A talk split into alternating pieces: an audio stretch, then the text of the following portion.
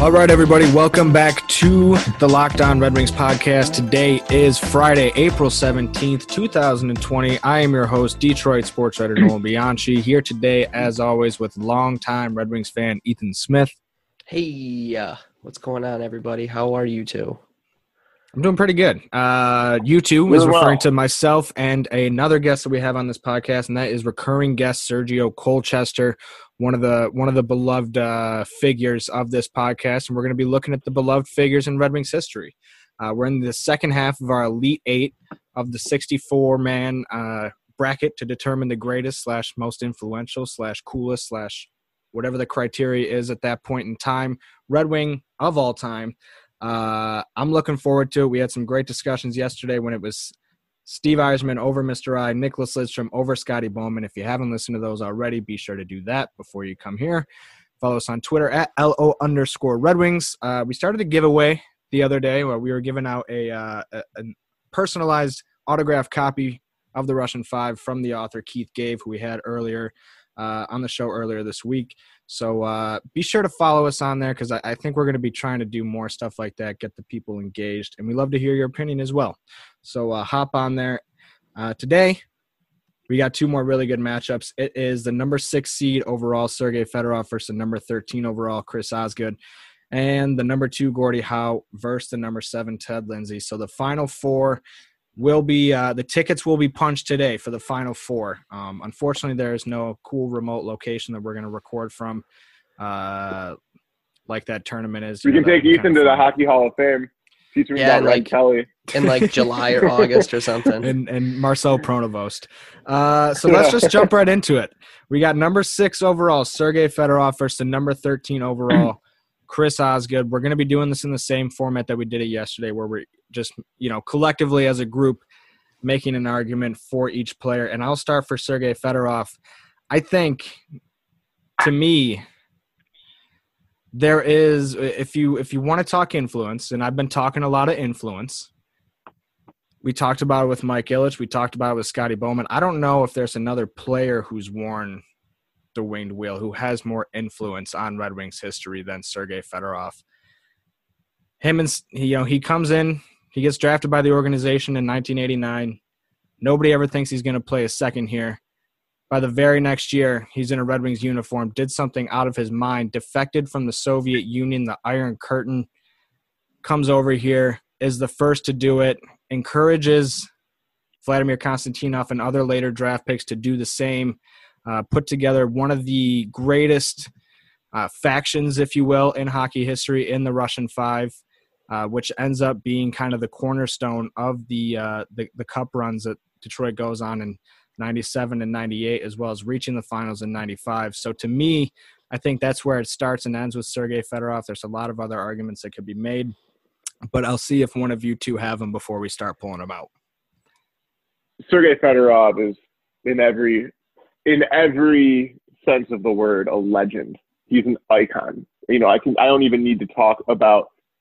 I don't need to say his name. I can just say, white skates, the hair, 5 goals in 1 game. Anna Kournikova.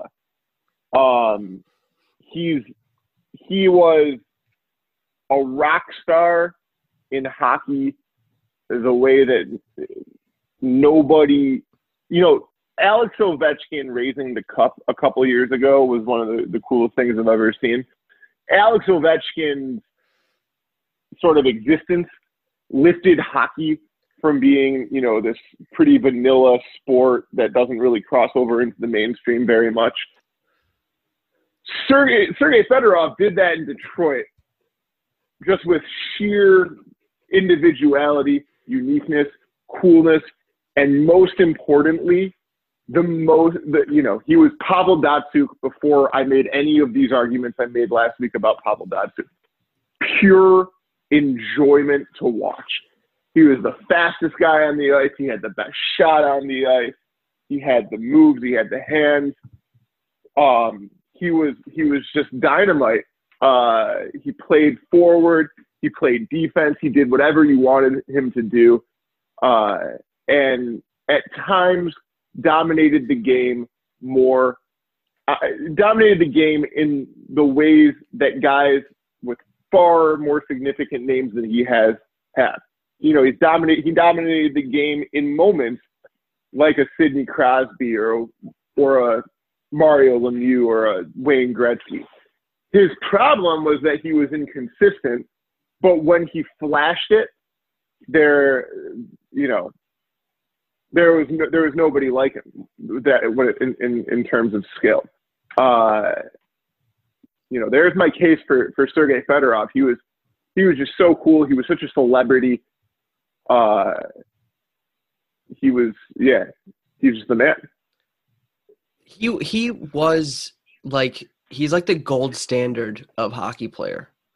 Like he transcended sports. Like he was dating a tennis star. Like he had like, you probably should avoid that topic. You know, I mean, it's probably avoid that. It goes into what I'm talking about though. Like, it's not like he was the person he's up against this round was the definition of blue collar. And he had to work for everything that he got in his career, even with Detroit, you know? So like when you're doing that, if you're looking at it that way, you know, like Fedorov's white collar. Osgood. Yeah, but he's Russian white collar, which is badass. White skates, white collar, baby. So, but going into Osgood, like Osgood was the dude that, I mean, everybody that I've talked to likes Chris Osgood. He's not this guy that was given this starting job and he rode with it for 20 years. He was this guy that consistently had to battle for a position on a team that needed that position the least. And for him to be able to come here, be the starter, and then he leaves, goes to the Islanders off waivers, and then he goes to St. Louis. And then years after that, he comes back and he moves into the same house that he never sold in Detroit, and he wins us another cup, battling Dominik Hasek for that. And he takes over from Hasek in the playoffs and wins us another Stanley Cup. He had to change his entire style of the way he played the position throughout his career to evolve with the times. A lot of goalies couldn't do that, and they fell out of the league. But Osgood was able to worked hard enough to where he was consistently in the NHL. Granted, he didn't spend all of the time here, but he still is ranked highest in wins or second on wins. He's honestly, I mean, I don't know why he isn't, but it's because he was on a team with 10 Hall of Famers on and off that he's not in the Hockey Hall of Fame. But in my opinion, the way and the fact that he's still working in Detroit for Fox Sports Detroit, does the away games with Ken Daniels. I mean, he's still a huge part of this organization and will continue to be for years, another decade or two. I mean, the guys, he could still be 70 and doing this. Sergio, I know you're an Osgood guy. We'll go with you next. So, you know, Ethan talked a lot about, you know, the on-the-ice stuff when it comes to Chris Osgood. I don't think that there's really a competition here when it comes to on-the-ice stuff. It's not even close. Sergei Fedorov is one of the greatest to ever do it.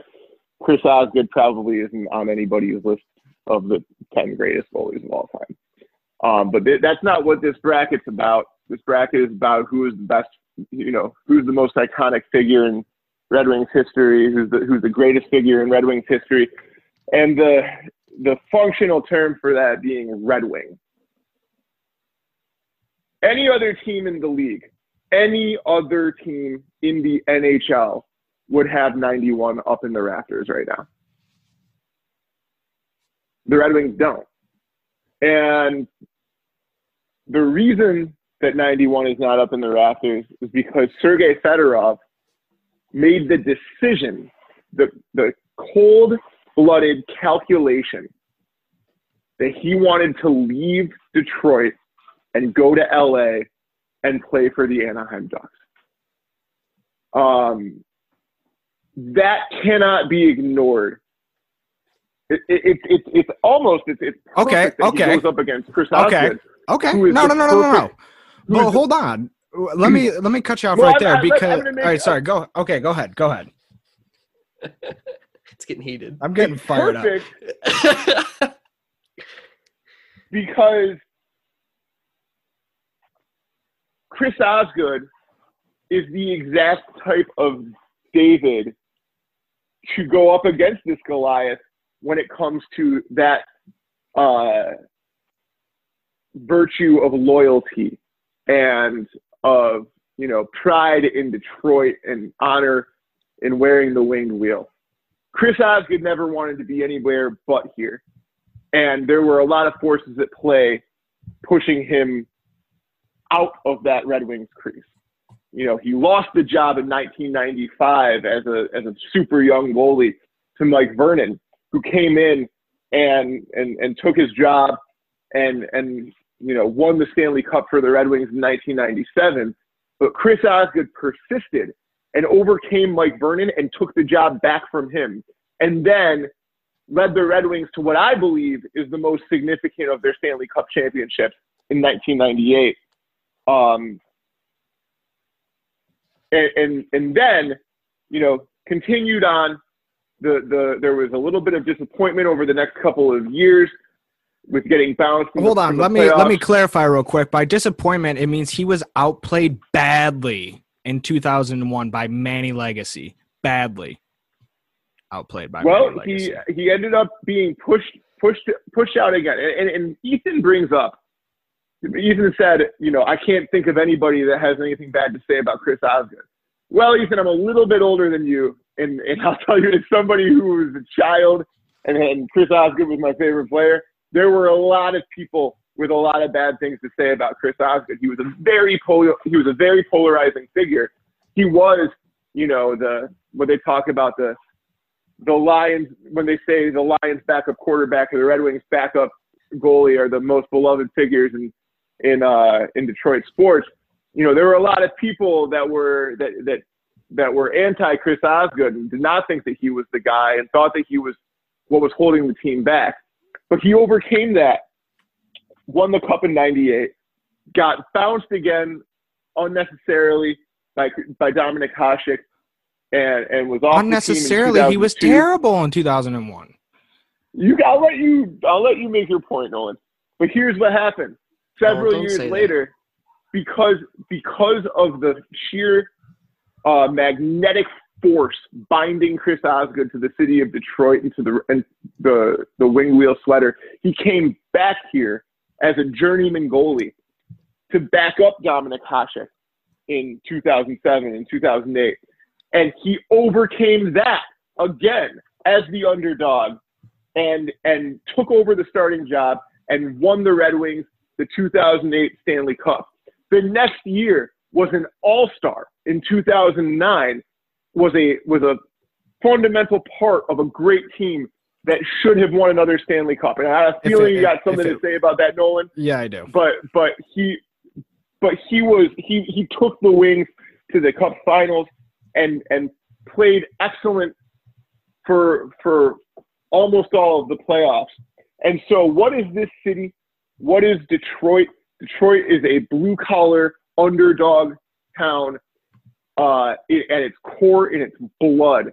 And Sergei Fedorov didn't want any part of that, and he left for the glitz and glamour of L.A., and Chris Osgood embodies all of that. And against all of those forces pushing him away, stayed, persisted, won 3 cups with the Red Wings, 2 as the starter, and should be 4 cups, and is now going to be the Red Wings color commentator that takes over for Mickey Redmond eventually. And for those reasons, he is the Red Wings, and I'm going to go with Chris Osgood. Hold on. Because you didn't even give me a second to refute this. You guys are making some asinine – hold on. You guys are making some asinine points. You guys keep saying, oh, Chris Osgood, he just wanted to be a Red Wing. Guess what? So do I. How does that make anybody – like, I've wanted to be a Red Wing for 23 years. Sick.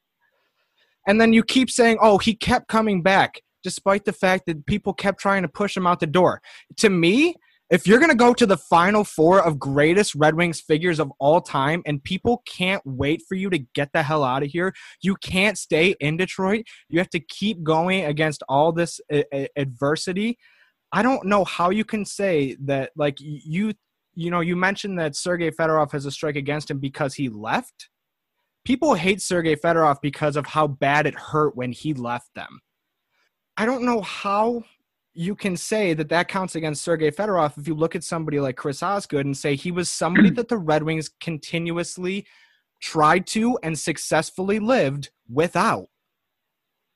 To me, that's all it breaks down to. And then you want to bring up these arguments, oh, he overcame, you know, being the backup. Hey, guess what? Play well enough to be the starter. No? Dominik Hasek wasn't like that great in 2008. He was pulled from that. Yes, Chris Osgood did come in to an incredible team, and he did win them a Stanley Cup. I'm not discounting that. I have a piece coming up on thehockeywriters.com about that exact moment. That game four in Nashville where Dominik Hasek was pulled, he just had a bad game. Like, this argument keeps coming up where he overcame. Guess what? Greatest of all time, most influential of all time, Final Four in those distinctions doesn't overcome. They are the greatness. They are the standard that others overcome. You guys are absolutely ridiculous if you put Chris. I haven't picked anybody yet. I'm going to go with Fedorov. Thank you. Thank you. I just argued a lawyer. I feel things that just happen to my body are indescribable. And if you guys could, if you guys listening could see what we were going through here, Sergio was just put down his phone and he's just pacing around his house, and we just see him in the background as he's coming up with this, like he's talking to a jury. It was fascinating. It was pretty good. All right, cool. Listen, I made my case. We came to the right conclusion. I'm happy that I got to make my points. And, you know, I'm very, very proud that we got Chris Osgood into the Elite Eight. Yeah, same. And it was a great run. Always an underdog. You know, you guys want to know something from the time – this is just a fun little stat. From 2006 to 2009 as a Red Wing, Chris Osgood, a save percentage of 900, goals against average 2.61. I'm just saying, I was having a heart attack thought that Chris Osgood was going on to the next round. So Sergio, remember how you said that, you know, I was too, like, I just keep a very small circle and I don't really have any friends that don't like Chris Osgood, you know, like that was never a thing to me. If something was to came up, like no one was really pressing himself here with trying to get Fedorov over. It started. No. It's not that I don't like Chris Osgood. I love Chris Osgood. But the fact that you bad about him. I understand that. But like your arguments for him being one of the greatest four of all time is insane. That's all. That's all I thought. I think there's a part of the Chris Osgood legacy and story that you can't really get from looking at the history books and the stat sheets. It's the story is something that was happening in real time with just the tumult of who was going to be the starting goalie of the Red Wings. You know, this rookie came in and he was kind of a phenom, played a very, very unusual style, you know, had great games, had awful games, made incredible saves, let in terrible goals, mishandling the puck. He was a real significant figure that sort of transcended, you know, just the regular day-to-day of the sports world. All right, well said, Sergio. Thank you for that send-off. And I want to make clear, I don't hate Chris Osgood. It's just, you know, whatever. Last matchup of the day, number 2, Gordie Howe overall versus number 7 overall, Ted Lindsay. To me, I mean, we got to be a little bit quick with this. We are in a bit of a time restriction, but also I think this one's kind of a no-brainer. Two guys who played on that same line, the production line, way back in the 50s during the Wings' previous glory years, before the glory years that we had experienced over the last 30 years or so. But two guys of an equal stature, but one of them was known as the greatest hockey player of all time until Wayne Gretzky came along, and that's Gordie Howe. So I don't know if there's much of an argument that could be made about Terrible Ted, as great as he was. I don't know. That's just kind of where I'm at. Yeah. Look, yeah. I think we've said enough about Ted Lindsay. I think that we will say enough about Gordie Howe moving forward. The comparison is right there. They played at the same time. They played on the same line. One of these guys was clearly a more significant hockey player, and that's not a product of the insignificance of Ted Lindsay. It's a product of, Gordie Howe being Gordie Howe, being Mr. Hockey. Right. So it's Gordie Howe, obviously. Yep. All right, goodbye, Terrible Ted. We will miss you. We did give him a swan song on last week's episode, so if you didn't hear that, go back, check out the Sweet 16. Lots of great arguments on that one. We were rational. We last week is really when we started to shore up the rationality. It's been good ever since. We hope you guys enjoyed today's episode. Next week, we will do the Final Four. One matchup on Thursday, one matchup on Friday. Thursday's matchup will be Steve Yzerman versus Nicklas Lidstrom, and then on Friday we'll have Gordie Howe versus Sergei Fedorov. Frankly, I think that any number of these things could go any way. I'm excited to talk about it. I know you're excited to listen to it, so be sure to go ahead and download, rate, and subscribe. Also, follow us on Twitter at @LO_Red Wings, trying to get some participation on that listeners bracket. You guys are coming down to the Final Four as well. Big decisions to be made. Last words for either of you? Yeah, boys, I think we came down to the right Final Four. I think so too. Yeah, I think we did a good job. It was a weird, bumpy ride here, but I think we're definitely – we have the right four. Yeah, we definitely deserve to give ourselves a pat on the back. I think this is – good job, guys. There was a part of me after the round of 32 where I was like, man, I'm going to get killed when Tyler Bertuzzi makes his way into this Final Four of this bracket. But luckily that didn't happen. Cooler heads, calmer heads, more rational heads prevailed.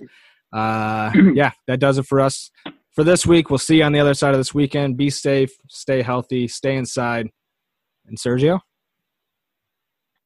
Flatten the curve, boys. That's right. We'll see you guys. And girls.